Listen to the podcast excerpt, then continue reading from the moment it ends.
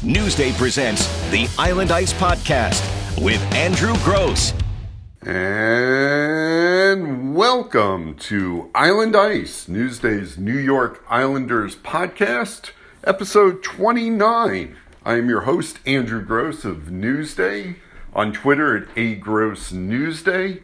And again, as I said in the last podcast, uh, I hope everyone is staying as healthy as possible, staying as indoors as possible, uh, social distancing as much as possible, and uh, you know, we're uh, as we speak. Uh, today is April 14th on my end. I don't know when you will listen to this, but uh, it is April 14th here in Shea Gross, and uh, so that puts us a month and two days since the NHL season went on pause, and today, April 14th, uh, the NHL announced it was extending its self quarantine guidelines for its players uh, the the extension actually it was originally March 27th and then they extended it to March uh, to April 15th. Now it's been extended to April 30th, which puts it in line with President Trump's uh, you know nationwide guidelines for social distancing and uh, certainly the expectation probably is that by April 30th we're not going to really you know probably not going to be a huge difference 2 weeks from today anyway, so this may be extended into May. Uh, that would be, you know, probably an educated guess on my part, just based on uh, seeing what's going on. Um, but uh, anyway, so yeah, you know, we're we're still waiting to see whether or not this NHL season will resume. Drew Doughty of the Los Angeles Kings.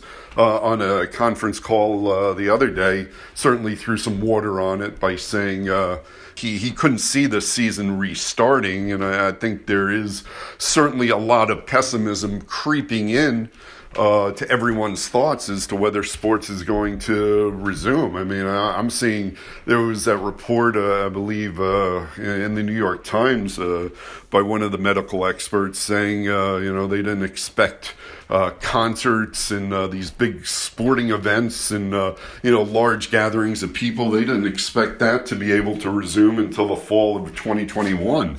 So you're you know you're looking at you know over a year from now. But uh, you know I, I, the, certainly the NHL is trying to stay a lot more optimistic than that. The Senators uh, um, GM came out today and, and said he certainly expects to see hockey being played again.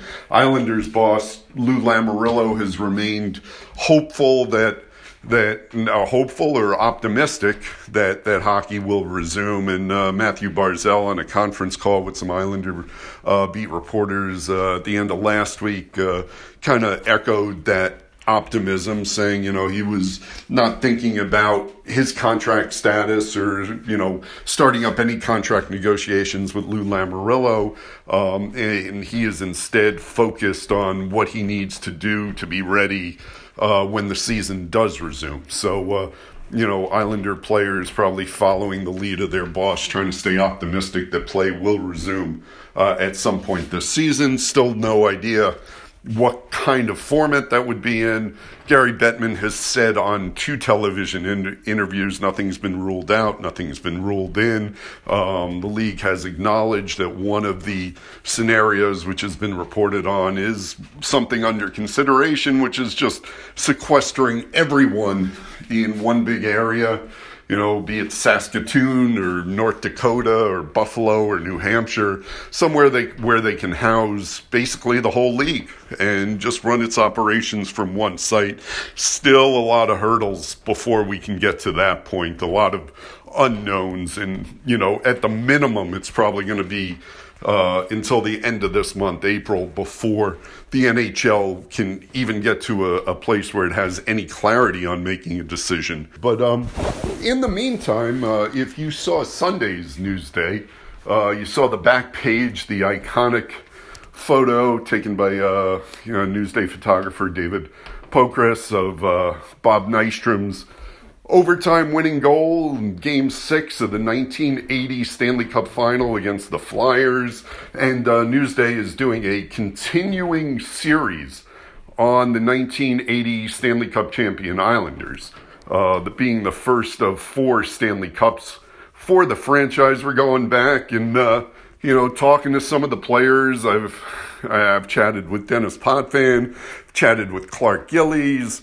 had previous interviews with Mike Bossy and John Tonelli. Uh, got Butch Goring back on the phone, and uh, also as you're going to hear in today's podcast, uh, a long form interview with uh, former goalie Chico Resch, who's now a uh, a radio analyst for the New Jersey Devils, but Chico was a member of that 1980 Stanley Cup final uh, championship team, and he gives his thoughts on what happened that season and a uh, bunch of funny stories as well. Chico's a great storyteller and uh, always enjoy catching up and, and chatting with him. And as you guys know, I was on the Devil's Beat for a couple of seasons with Chico. Uh, I'd known him before that, but uh, just a wonderful, sweet man who, who always likes helping people out and just uh, really enjoyed getting to know Chico over the years and certainly couple of years with him traveling on the Devil's Beat. So, uh, always good catching up with him. Really enjoyed my chat. I hope you guys enjoy the chat as well. As I say, this series is ongoing. Coming up will be a uh, story on just why the 1980 team succeeded, whereas the uh, you know in '78 they had that awful loss to the Toronto Maple Leafs in seven games. In '79 they lose to the Rangers in uh, six games. So uh, wh- why did the 1980 team succeed? Um, they finished fifth in the standings, whereas the year before they had the most points in the league, but they're upset by the rival Rangers. So looking at that, going to do a story on that very physical Boston series in the uh, quarterfinals. They beat the Bruins in five games, and uh, that that was sort of a turning point. You know, one of the one of the issues with the Islanders in that loss to the Maple Leafs in '78 was, and, and the guys acknowledge this freely, they just weren't you know, equipped or not equipped, but they just did not play a physical enough game. And that was a lesson learned. And it, came to fruition in that Boston series in in 1980 where the Islanders kind of put the rest of the league on notice that yeah they could play that game if they had to. And uh, you know the the Islanders were never really intimidated again. And uh, so we're going to look at that series uh, long chat with Denis Potvin. I got a lot of wonderful stories from a lot of different guys about Billy Smith. So probably do a story on Billy Smith uh, coming up. You know, just where, wherever this series takes me. You know, the guys have been really, really uh, generous with their time. So I have a lot of anecdotes, a lot of stories, and we'll be rolling these stories out. They'll be appearing in uh, Newsdays coming up probably over the next month at least or so. So, uh, you know, you can look forward to that. But to, to give you a taste of uh, where the series is going, uh, like I said, I chatted with Chico, and we just went up and down the map talking about the 1980 New York Islanders, that first Stanley Cup run. I hope you enjoy it.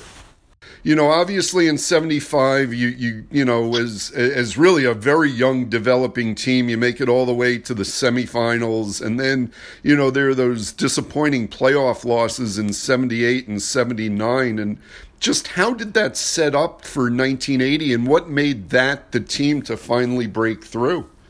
Well, I, I think, um, you know, disappointment and underachieving, um, it, it creates motivation. And, you know, the thing was, Andrew, most players, they're never going to give you an honest answer. Yeah. But players know, no, I'm just saying, like, players know if you're better than the other team. And we honestly looked at other teams. I mean, the Canadiens were great, obviously, in the 70s, but we were the only team that could beat them. Um, but, but my point is, we didn't think like, you know, we're just overachieving. We really thought we had the goods. And, and you've heard this, but the greatest, you know, there's so many, there's so many levels of people staying with it, people making tough decisions. I think of Bill Torrey staying with with uh, Al Arbour. I mean, before we got Butchie, we we struggled in the middle. I think in like I'm not sure it was December, January, February, somewhere in there. And then you know, I just remember one sign in the Coliseum. It said, "Trade Arbour, not our players. Wow. Uh, you know, so I'm just saying it was building up where everybody was sick and tired of losing and underachieving. So we had that motivation going. And the cool thing is, no one had ever really lost confidence in Bill or Al. It wasn't like people were saying, well, we can't win with Al as a coach or, you know, whatever. The usual player complaint. So my point is, though, the belief was there, the hunger was increasing. Um, but that was, we had some of that the years before. Mm-hmm. So uh, the only, I mean, the big differences, I think, uh, and one involved me was we got Butch Goring, and as you know, we we had seen Toronto do it to us, and then the Rangers. They checked the top line. You know, we couldn't get the kind of scoring we needed uh, out of the second line. Every you know, there was those guys were still around, but that center piece, that centerman that was so special, you know, like Butchie was, uh, is what we needed, and so that was one thing. And then um, before the playoffs, we had a meeting, and Al was so good to me and Smitty, and he had said, "Guys, um, I know why I've given you both a chance in, in every playoff, but but this year, if one of you get hot, we, we got to go with you." And of course, both Smitty and I agreed, right? Yeah.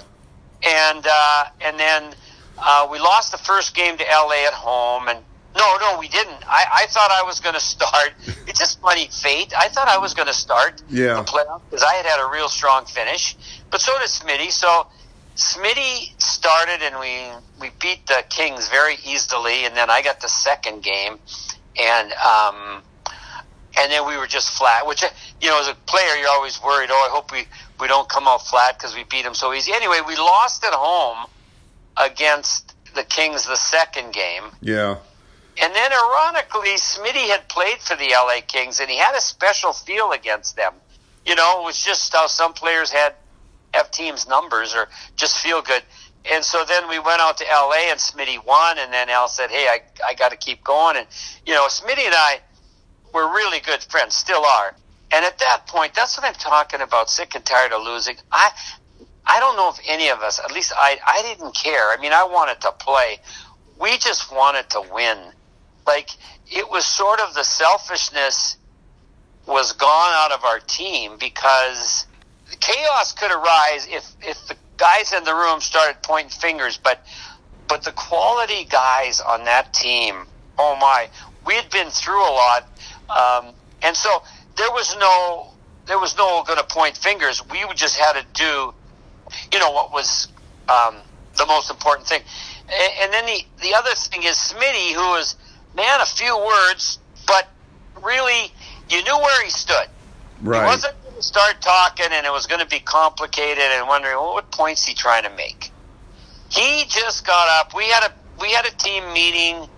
Mm, I don't know, sometime before the playoffs, maybe a week or two, or maybe even in that midst of this struggle. I'm not sure exactly the timeline, but we were all just talking about, you know, how we got to be a family, which we were, and we got, you know, we we were grabbing at things, and uh, you know, the Pirates had just won world championship, and their theme song, "We Are Family." Yeah. And, but Smitty, I'll still remember it, Andrew. Smitty gets up and he says, "You know, that sounds okay, but there there's some BS in that."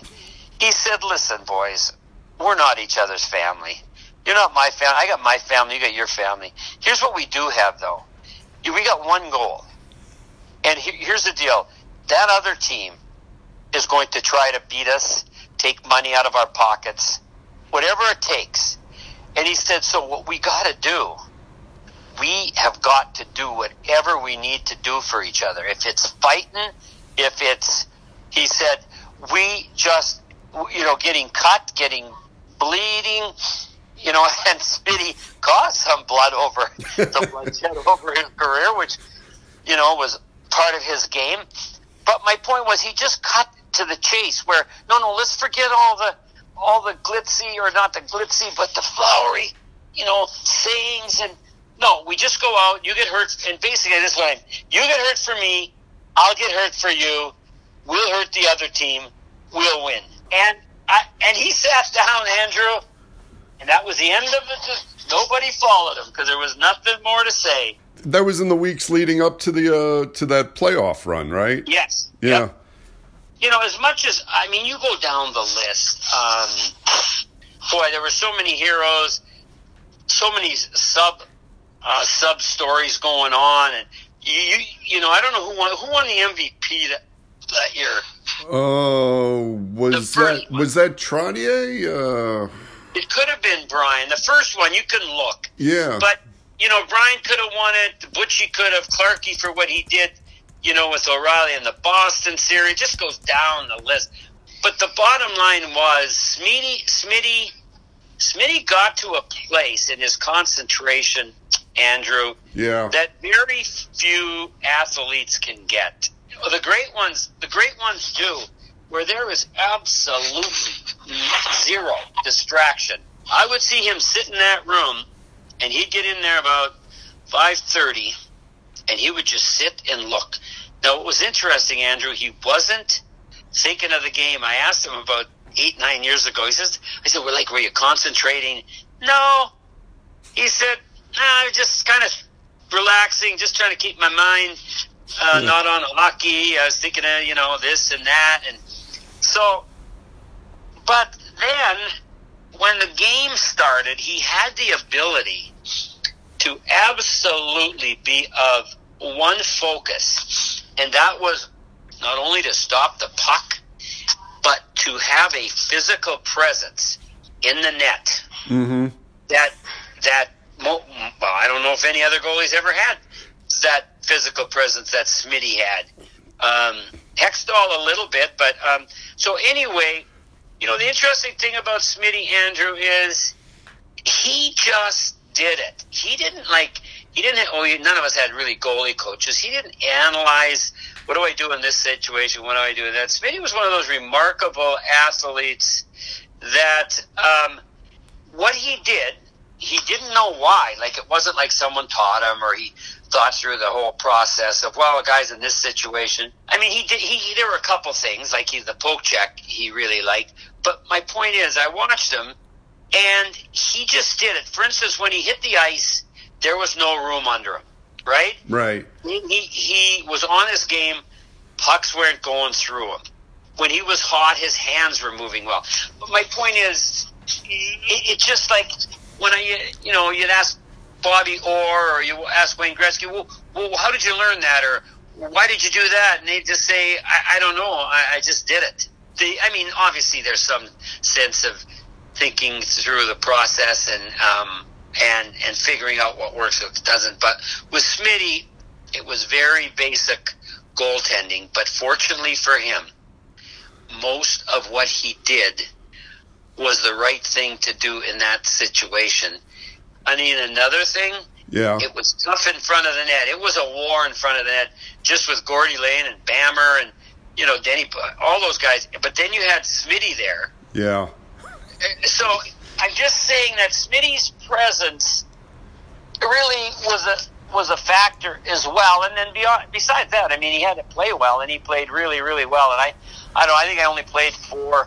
I don't know how many games it was, but you know, at that point, there isn't anything else except, you know, like if a, if a team that should have won the cup just sort of doesn't, and then they break it up, kind of like the Rangers, you know, in the '70s, they should have won a cup and Yeah. didn't. So we knew there was only two alternatives: one, win the cup, or this thing is going to, you know, eventually be broken up. And so uh, I will say this, Andrew, that group of teammates were probably the most honest group of athletes I've ever been with. You know, one of the other turning points happened earlier. Um, uh, Denny Potvin, Denny came in and he was kind of, well, he, he thought he was as good as Bobby Orr, and, and a lot of his stats and so forth, you know, showed that he if he wasn't the best, he was certainly a close second to Orr. Yep. But Denny had a confidence that would would step over into a little bit of arrogance, and it was an era where Joe Namath and all the New York guys were outspoken, and they were, you know what I mean? They were. It, it, wasn't the same. Everybody humble, keep your mouth shut. So Denny would say some things that uh, because you're not winning, you would you would rub some of the players the wrong way, and uh, then there was an article through Team Canada '76. And why I say this is important because after that, and Denny got a lot of criticism, n- not so much from the us, but from the press. I remember we were out at the old rink there, racket rink, and Denny called us in after the practice and stood in front of us and apologized. Apologized for being so self-centered. He had tears in his eyes. It was really a heartfelt, I am sorry, guys, and I am going to change. And he won us all over. Why that was important is because I think it was the cup year. When you, you find out when Clark Gillies gave up his Yeah, no, uh, it was it was just two days before. I think it was uh, two days before the start of the season, uh, or at some point in training camp before that 79-80 season, and Yes. then and then they decided Denny would be the captain, but he got he was hurt at the beginning of the year anyway, if if I remember. Yeah, I think you're right, but but my point is, if Denny hadn't did what he did, you know, a couple years later and won us over, Yeah, I don't know that we would have been super happy about that. Like, you know, you thought, well, it could have been Trotchell. Oh, well, he was younger and Yeah. Bob was score. But anyway, so that was the other thing, eh, because because it's if it's just physical, you know, we don't really even need to play the game. You just get your analytics guys on both teams, and then they come up with analytics, and okay, that team wins because they've got all this and that. You know what I mean? Yeah. Like, and there's these intangibles that unless you played at a high level under pressure when the game's on the line, you don't realize how much uh, those intangibles come into play. So anyway, that was setting up, you know, um, that um, that first playoff run, and so there were there were different factors, and then you got Butchie. Like we knew Butchie from um, L.A. and Butchie was no slug. Like we, you know, obviously we played against him. I was a goalie. You know, they had Marcel Dionne, but Butchie was Butchie was really slick. And the thing about Butchie, and he, he brought his personality in the, in the locker room right away. He was very confident. Like you looked at him, and he had that goofy helmet, and and there were some other things about Butchie that you think that's not that impressive, but he had a presence both on and off the ice, and we right away not only took to him and said, "Hey, um, you know, you, we want you to be a big part of this team." We we basically said, I mean, in, in our own minds, you know, you really are the leader. You know, you really are going to be Moses and lead us out of this wilderness. And and he and he he accepted that, and you know, he, Butchie had a really good sense of humor. Uh, and the thing about Butchie was, Andrew, he was he was so much tougher than uh, people realize. When I say Yeah. tough, I mean taking the whacks and the hacks and the spears. You know, I don't know if it was two teams. I know Boston said it, and maybe maybe it was O'Reilly or the our, the reputation was that you could intimidate the Islanders, and and I don't know why. I know it was from '78. right from the Maple Leaf series, right? Yeah, but they knocked Trotch out. I mean, it was, and I'm not going to get on in, on the refereeing, but oh, what you what they got away with that series, but that's fine. You know, that was hockey. But um, but you could not, you could not intimidate Butch Goring from doing exactly what he wanted on the ice. And you know, Butchie's was really smart hockey player. Don't get me wrong, Trotch was tougher. Trotch was a terrific centerman in another way Mm-hmm. but but the slickness, the the inner off, mostly offensive hockey sense that Butchie had was second to none. So, you know, he he could have been the MVP that year. There were just so many players that stepped up, and you know, and so Right, and, and and he wound up winning the Conn Smythe in '81. It was Brian Trottier in in '80 who won it. Um, okay, good, yeah. good. Could could I just circle back to, to Denny for one quick second? How Sure. how important was it for Denny and, and the team that that Bill Torrey reacquired Jean Potvin uh, before the season, and and what he brought in, and you know maybe how he you know helped Denny out a little bit. Um, yeah, I, I, I mean, I, I talked to Johnny about that. You know, he's been sick, and we talked, and I asked him how all that unfolded. You know, and it, you know, he'd been traded to Cleveland. And right. No anyway, one, no one wanted to go to Cleveland. right, right, exactly. Uh, and so he was going to retire, but but it was it was for Denny, but I but but it was also for um, the team. Like I said to uh, uh, excuse me, John that year, and we weren't making a lot, but John was maybe making I don't know 125,000 or something back then. You know that was. Yeah. I said, Johnny, you know that you're probably the highest paid comedian in the New York area because he was there for comic relief. He knew that. He he just was funny and he could rally the guys positive. Obviously, it was you know to to help Denny maybe settle down or or whatever the chemistry two brothers have. yeah. But it was much bigger than that, honestly, Andrew. It was much, much bigger. And then, you know, Jean could move the puck and shoot, you know, and so he it wasn't like he just came in and, you know, just was a voice in the locker room or off the ice. I mean, when he played, he did pretty well. So I think it was important for him, uh, John, uh, Denis foremost, but it, it was also important, you know, for all of us. John just was was just fun guy to have and uh, encouraging and you know and he could I don't know he could he could laugh at himself that was another thing I think he taught Denny to laugh at himself to be a little more you know self-deprecating or you know and I, I think that's what helped Denny too you know if Denny would get a little full of himself oh you know oh mean we got like guys would say oh Denny you're full of it Da-da-da-da-da. Whereas before he made that appeal you were a little intimidated. But but that's what I mean about an open, honest uh, group. You know, we haven't even gotten to Gary Howe and Lorne Henning, and Yeah. I mean, it was on and on. Johnny Tonelli. I mean, find a hole. There wasn't a weakness on that team. I mean, Gary Howe won two cups, and I mean, him and Bobby Nye were like the Bruise brothers. I mean, they just punished. I remember, oh, geez, when you could run and jump and almost charge and hit from behind, we we didn't have to do it, but we we could and did at times. And Yeah, you know, one of the things Pat Calabria was was saying to me was what made that that first cup winning team so special.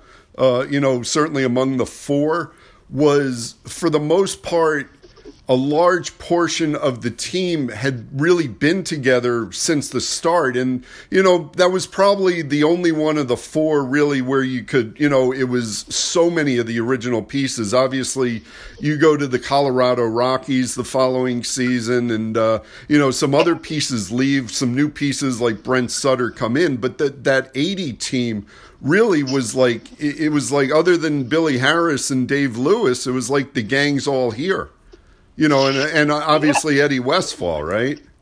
no, you're absolutely right. And Andrew, that's why the blow was softened for me. I mean, I, I realized, you know, it wasn't the one game we won the cup; it was building it up, and uh, so so I was satisfied, and you know, but you're right, it was the same group, and but you know what happened was, and it, it'll happen again this year. It happens every year with teams. Andrew, again, this is an inside thing that you have to play to know. But when you're sitting on the bench and you're thinking and you're watching and you've played so many games, you know bounces of the puck, getting breaks. And the worst cliche to say in hockey, except in a real general sense, is you make your own breaks. Yeah, you kind of do, but it's not like football where you've got set plays and you can march up and down. So we um, were playing Philly, and you know, game six, we did get an offside goal, granted, Right. right? There was a questionable high stick, you know, on the shot. I think Duane tipped it, but then we are up four to two going into the third, as you know, and they tie us. Yeah. But here is the difference. As we watched this playoff run, this is what I'm talking about. With the momentum on our side, everybody left that room believing that we were going to win. I, I, there's something I know, Andrew. Unless you play it, they'll call it confidence. Um, you know, Dick Irvin Senior.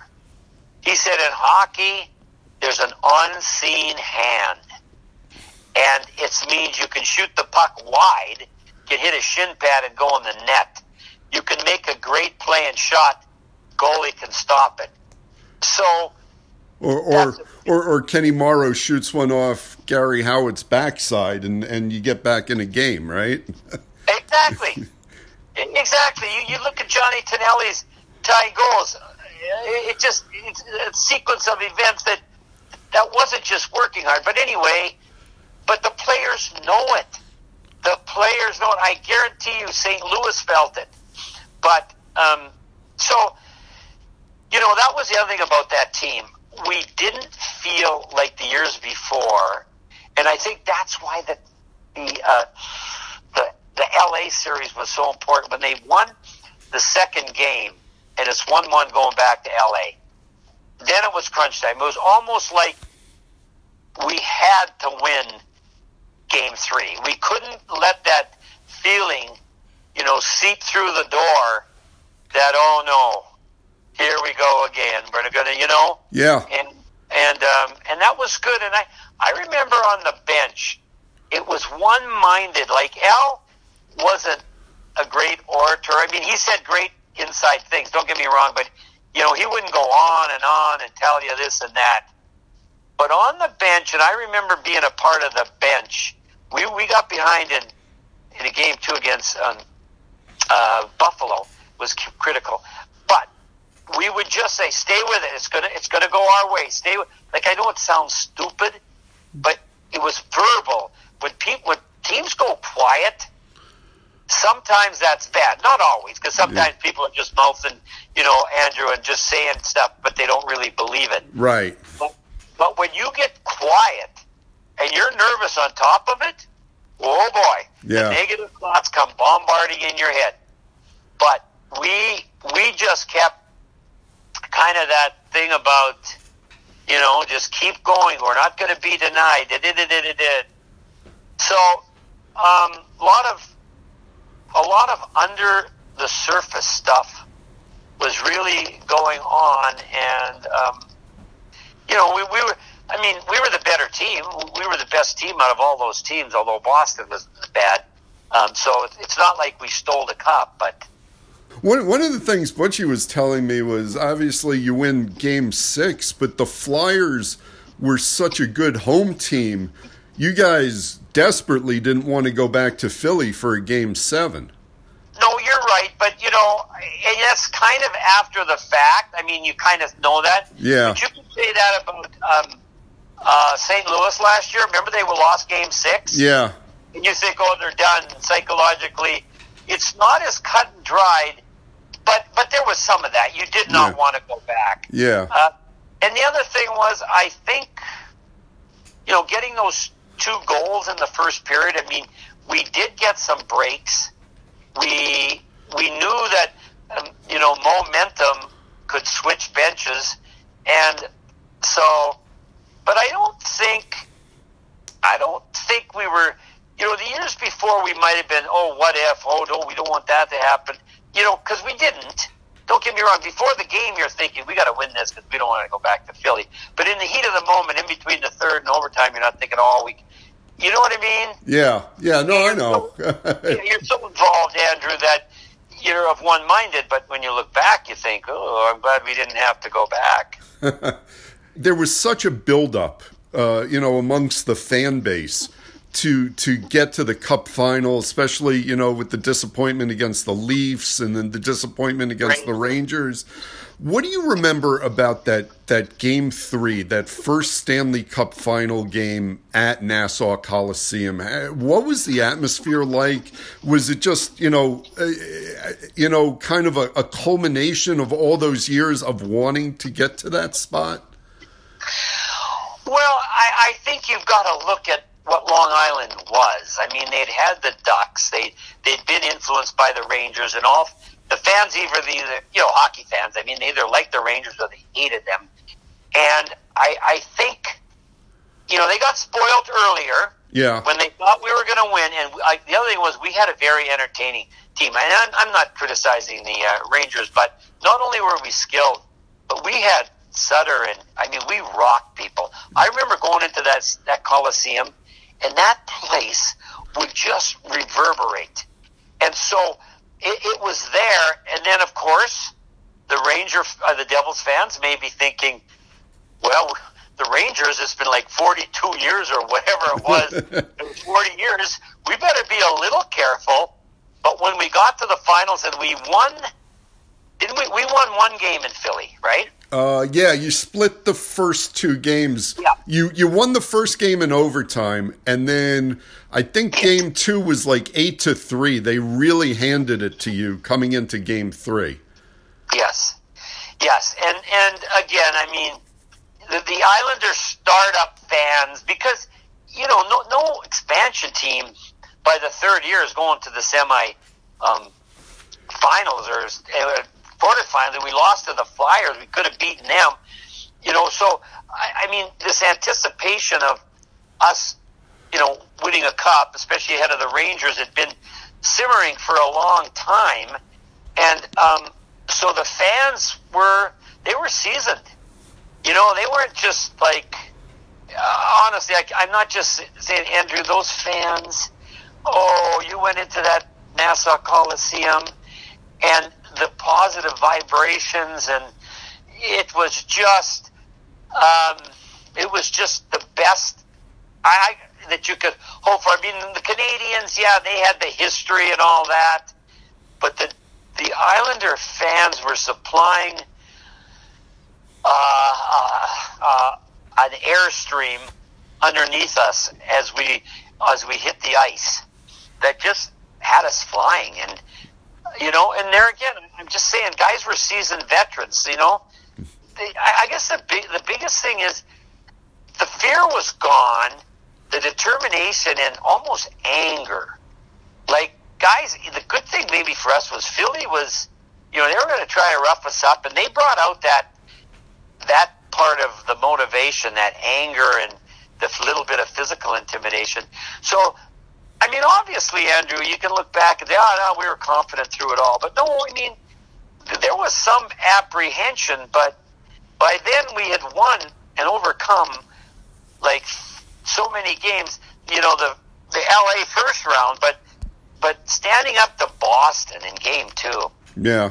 My goodness, Andrew, fights going on. I remember Garry Howatt and and uh, and Cashman, Wayne Cashman, just slugging it out. The referees are just too many fights, and they just got tired and they went and held each other's sweater, leaned against the boards, and took a breath. You know, just got some wind and said, "Okay, you ready to go again?" O'Reilly. I mean, my point is, we were pretty battle hardened by then. You know, we had been tested, and we hadn't really we'd bent, but we hadn't broken. So I don't think we were thinking of breaking you know, going into game three, um, we we just knew we were in for it, and uh, you know, so but but the fans, Andrew, I guess probably the spectrum and when they won the cup was similar. Yeah. But oh my, the Islander fans, so if they were, oh, I mean, they, they were New York at its honestly, they were New York fans at their very best. And I know you can say that about football and basketball and Knicks, but the Islander fans almost like were saying, hey, we're, we're not the city. We're, we're not like the big shots from New York City, Manhattan. But you know what? We got something bigger going on out here in the island. And we're going to bring it. And they did. And wow, it was, it, it was deafening. Anyway, yeah, no, and and you know, I, I, know coaches say this all the time across any sport. Uh, game three is always the pivotal and and often the most important game of any series. You know, it, it kind of determines which way the whole series goes. Well, I, I think it is one of the most important. Yeah, you know, it is, and no question. And then you know, game. Then if you go to game five, you know, they can throw that in there, but yeah, you know um, yeah, so I, I, I, but you know, the thing is, Andrew, uh, we're, we were pretty simple, and players are pretty simple. I mean, now that I was in the media, I look at all the stats and the analytics or the the patterns and all that, and but as a player, you don't really get into that much. Mm-hmm. You, you really don't. I mean, because like Smitty didn't think, you know, Trotch and those guys, Boss, you know, they you just didn't think of that. You just thought what you were going to do to beat them, and you know, and like I say, I, I don't. I guess the thing I would say about this whole thing about how big the games were and what we were thinking, there were no distractions Yeah. by them. You know, there was no, you know, deflecting what you should feel and what you should be focusing on. And of course, Al was that way. Al told me the next year, and we were talking, and he said, "You know, Chico, I coached." In terms of coaching, don't get me wrong, he, he was so humble. I probably coached less in the playoffs than I do during the regular season, you know. And, and last year, he said, you know, it just took on a life of itself. I mean, every player was a coach. Every every the trainers were more involved. Um, you know, and you think if you, you could accomplish something big, you need everybody on board, and I, I think that was that was the factor. And it wasn't um, it wasn't a cautious. We weren't cocky, but it wasn't like we were. Oh, I don't know if we can do that. You know what I mean? Sometimes when you're apprehensive. Um, so, n- not that you didn't have doubts. That would be disrespectful. But as I say, if you go back to us players looking at our team, and I could say to you, you got Bobby Bourne and Johnny Tonelli on your second line.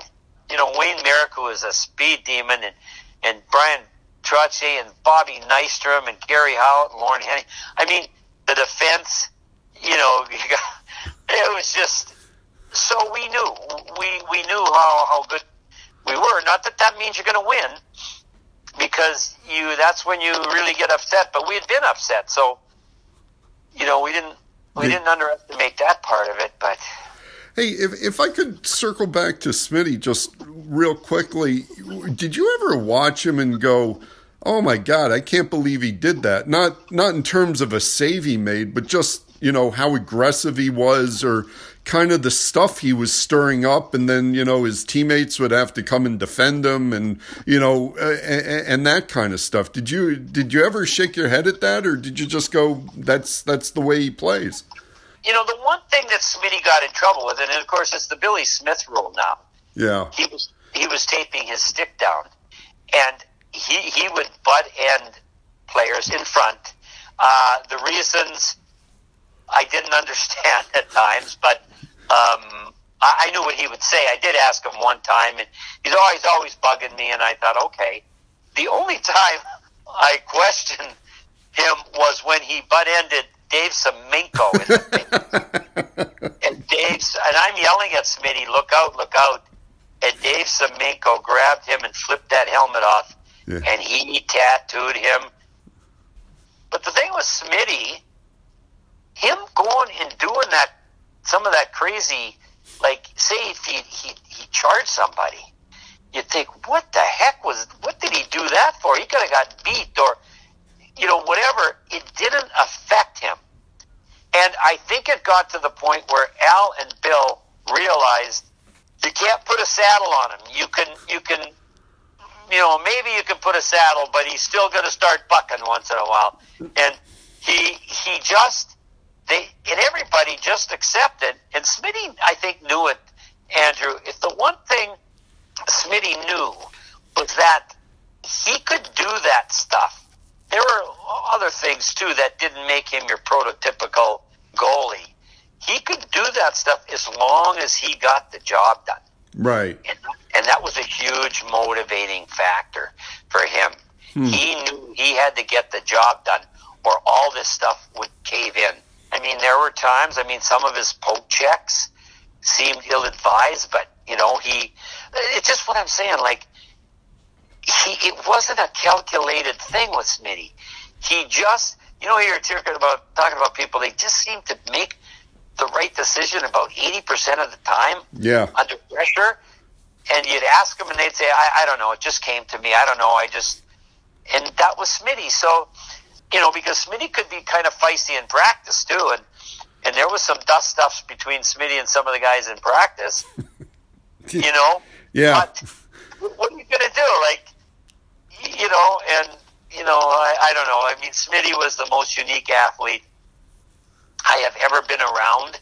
The most unique, and you know, Andrew, he won four straight Stanley Cups and played great, but he doesn't get the credit mainly because I think of some of those antics and his relationship with the press Yeah. and even a little bit with the fans. I, but he, you know, I just saw Smitty this spring. He doesn't care. Yeah. Like, I think Smitty. Hey, he said to me, I said, "Well, what are you up to, Smitty?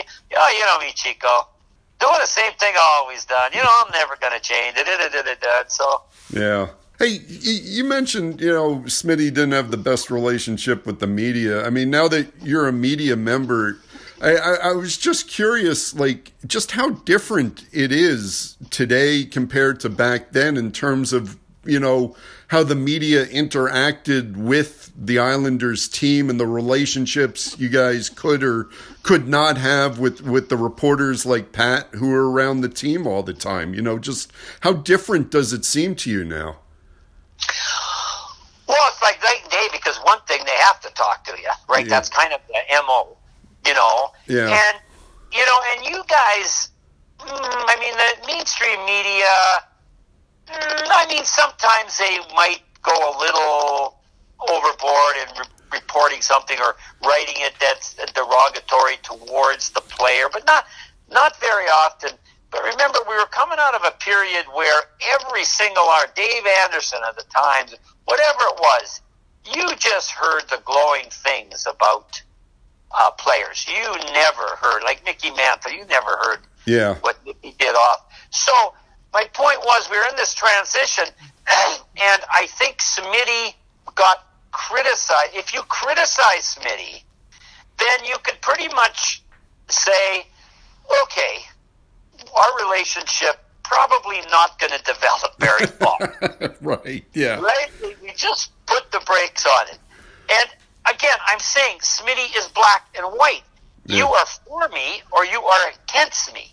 It's it's why you love Smitty or you don't like Smitty. What I remember thinking was, especially with Pat players, I said, no, these guys have a story. And if I give them something in depth, and I, you know, being a goalie, I was more thinking below the surface, where Smitty would just be thinking surfacey. Yeah. Not, one's not right or wrong because obviously he was right, but I would think if I do that, then they might, because you guys are good writers, they might write it where I sound even better, smarter, more, more in depth or more, uh, you know, insight. But with Smitty, he didn't want to do that. He did not want to have a close relationship with the media. And I'll tell you this the other thing about Smitty, Smitty did not know the other players inside out. If you went up to him and said, Well, tell me, you know, what, what are some of the, the terrific uh, insights on Guy Lafleur? Smitty wouldn't, Huh. wouldn't really have an answer. He said to me, after Dave Semenko, he said, Oh, Chico, who was that? I said, Smitty. That's the toughest guy in the league. He just knocked out Ronnie DeLorme. He pounded some guy from Edmonton.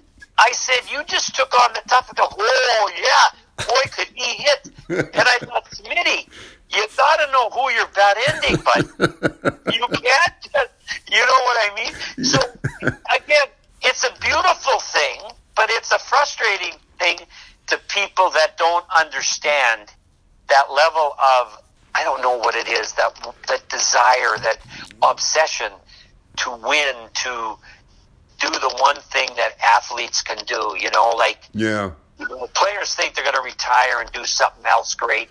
I remember I won't tell you who the, one of our guys on our team. He, he's a really good player. Yeah, I might retire. You know, I want to. And I'm thinking, this is the best you're ever going to do. Don't retire. Just mm. keep doing this. Yeah. Because when you get out of this game, you don't realize how tough all those other terrific people are, whether you're a writer or whatever field you're in. We, we self glorified ourselves and yeah, listen to the way people talk about how great I am. I'm sure I can be great in other fields. And I was one that thought, nope. And Smitty was too. Yeah. Nope. this is your gift. This is the gift God's given you. You better use it here. and I think Smitty just thought that way. So um, I think the press, when they tiptoed in, you know, they tiptoed in to ask him questions, and he would give you some. He got a little bit better as it went on. I mean, I remember when they tried to interview him after after uh, he slashed Wayne Gretzky in the playoffs. Right. and they wanted him, and he said, "Yeah, sure. There's a lot of people up in Canada turning over in their beds tonight, yeah. wondering what's Smitty doing." and he just, honestly, he didn't. You, I don't know. I don't know what to say. I, I, I remember I said to him one time, I said, Smitty, you know when you're in a slump? And he said, Look, Chico, you know, I, I don't like that, that term. I said, no, you're right. I said, okay, I'll put it this way. Okay, you know when you're not playing quite as well as you have other times? Because I couldn't say slump. Yeah. He's okay. And then, so that's, but that was an insight into how he manufactured or how he kept his positive thinking. He just didn't let it creep in and he did not he did not need the press yeah. to stroke his ego or to compliment him. The press kind of needed him. Yeah, they, yeah. Knew, they, weren't going to get much. Yeah, but he just kept doing it. Yeah. He kept winning it. And you know, during the regular season, he didn't even care if he played. Like I played more games the year I think we won the cup. Yeah, he he said, "I don't care, Chico." He says, "There's only one time for me. That's money's on the line." And you know, what what do you remember uh, about that parade down Hempstead Turnpike, and uh, you know, after you won the cup, what what was that like? That celebration, and uh, you know, everyone coming out to see you, you know, parading around with the cup. I got to be honest with you. There was like a lot of people, as you know, a yeah. lot of people. But it was, I mean, and that was a really good feeling. But it was a little bit, little bit.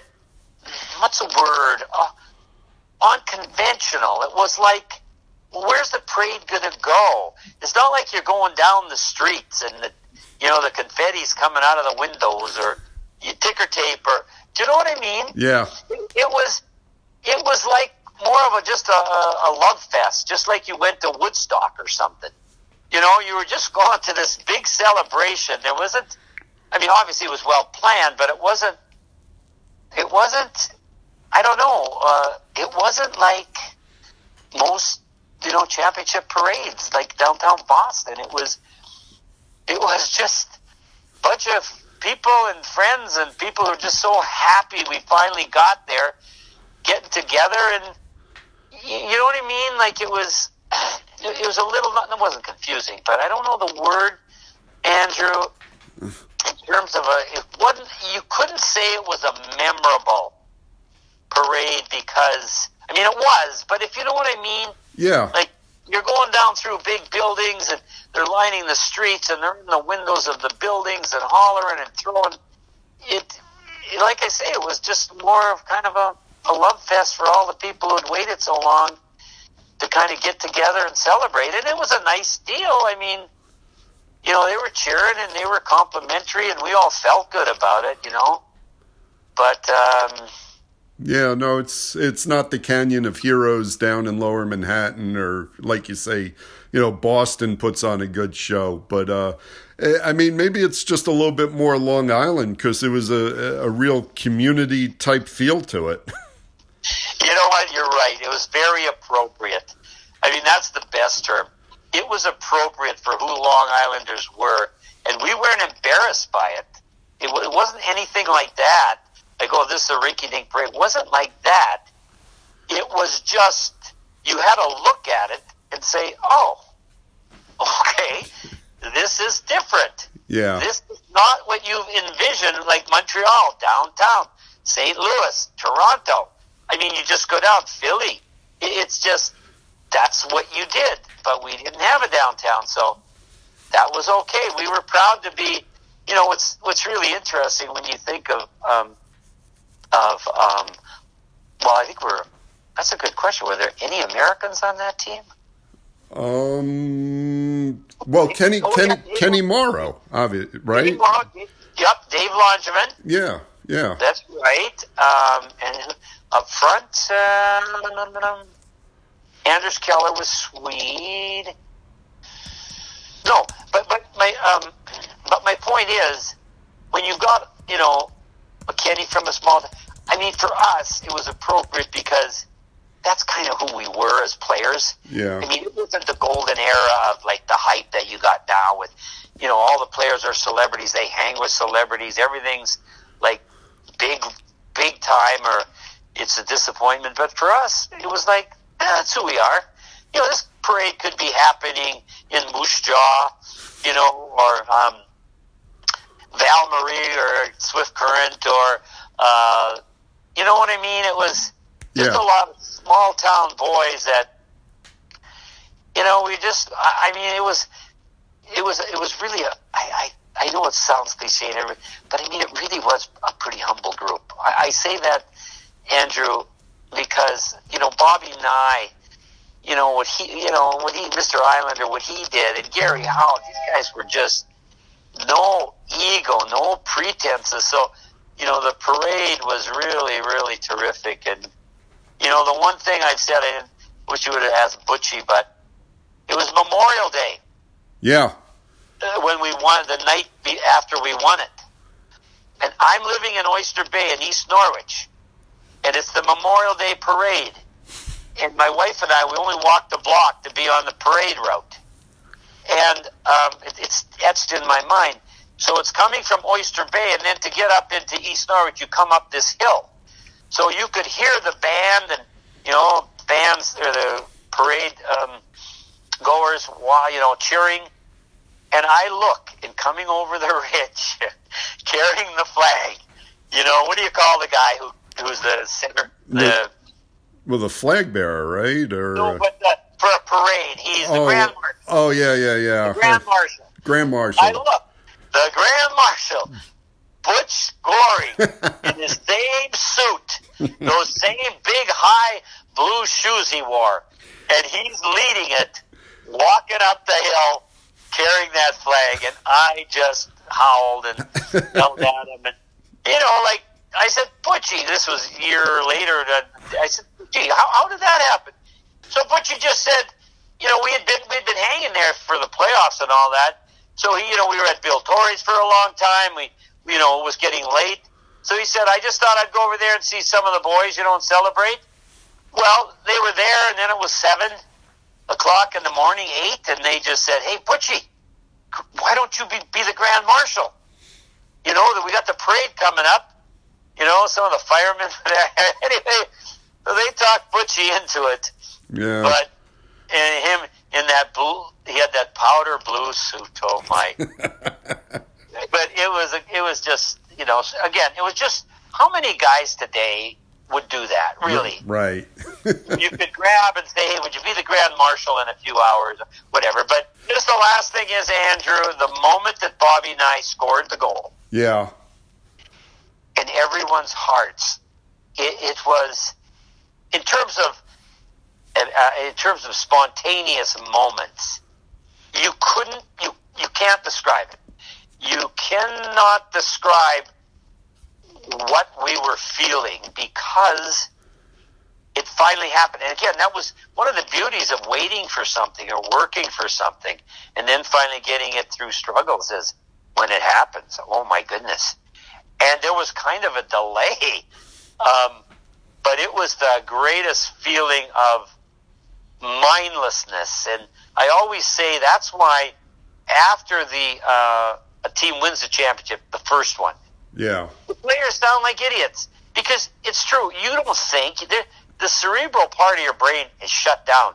It's just emotion. So you say, "Oh, the greatest feeling. I love these guys. Oh, he's great." You know, it sounds low. I don't even know sometimes why they do those interviews. It's different now, but you were just you were just all emotion. You had no logical thought process going through your brain. It was total relief and excitement rolled into this just big ball of emotion that was coming in waves. And I think, Andrew, that's why players like to stay up all night after they win the championship. Yeah. Because once you go to sleep and you wake up, a little bit of that is gone. And then the next night, a little more and a little more. And by the time you get to the fall and people are saying, can you do it again? that moment of winning the cup is now kind of in your rearview mirror. You kind of remember, but you, you can't really draw it back. It's a once in a lifetime moment that only first time uh, champion winners have, and that's why, like most things in life, that's why number one is is always so special. Yeah, yeah, no, that's. Uh, whenever I talk to any of the players from the team, they they always point to that eighty thing, just because you know, just because of everything that went into it, you know, the build up and, you know, it, it, was special because it hadn't been done and, you know, everything you just said, it, you know, great time for everyone involved. It really was, Andrew. And, yeah. you know, and then, yeah, you know, it's, we have our reunions and, you know, there's just that bond and, uh, you know, it's, it is hard to look at us now all of us old and think we we really did it. Like we were, you know, I mean, the aging process can be so cruel yeah. in an athletic sense. I'm saying in a physical sense, not yeah. not, but. Um, Listen, I, I, appreciate all your input on this stuff. It, it's it's always great chatting with you. You tell some great stories. Well, thank you, Andrew. And you know that's all I have. Okay, you well, know, Andrew, all we have are stories. Yeah, yeah. hey, listen. You know, all, all I'll tell you, Andrew, because I've heard of when we do talk, and I tell you stories. I promise you, I will not embellish them. Like when I tell some of those stories, like, really? You're not making this up? But I won't do that to you, Andrew. No, the stories are good enough without the embellishing. But uh, yeah, that's the truth. All right, Chico. Have hey, good one, Andrew. Hey, listen. All the best to you and the family. Stay well.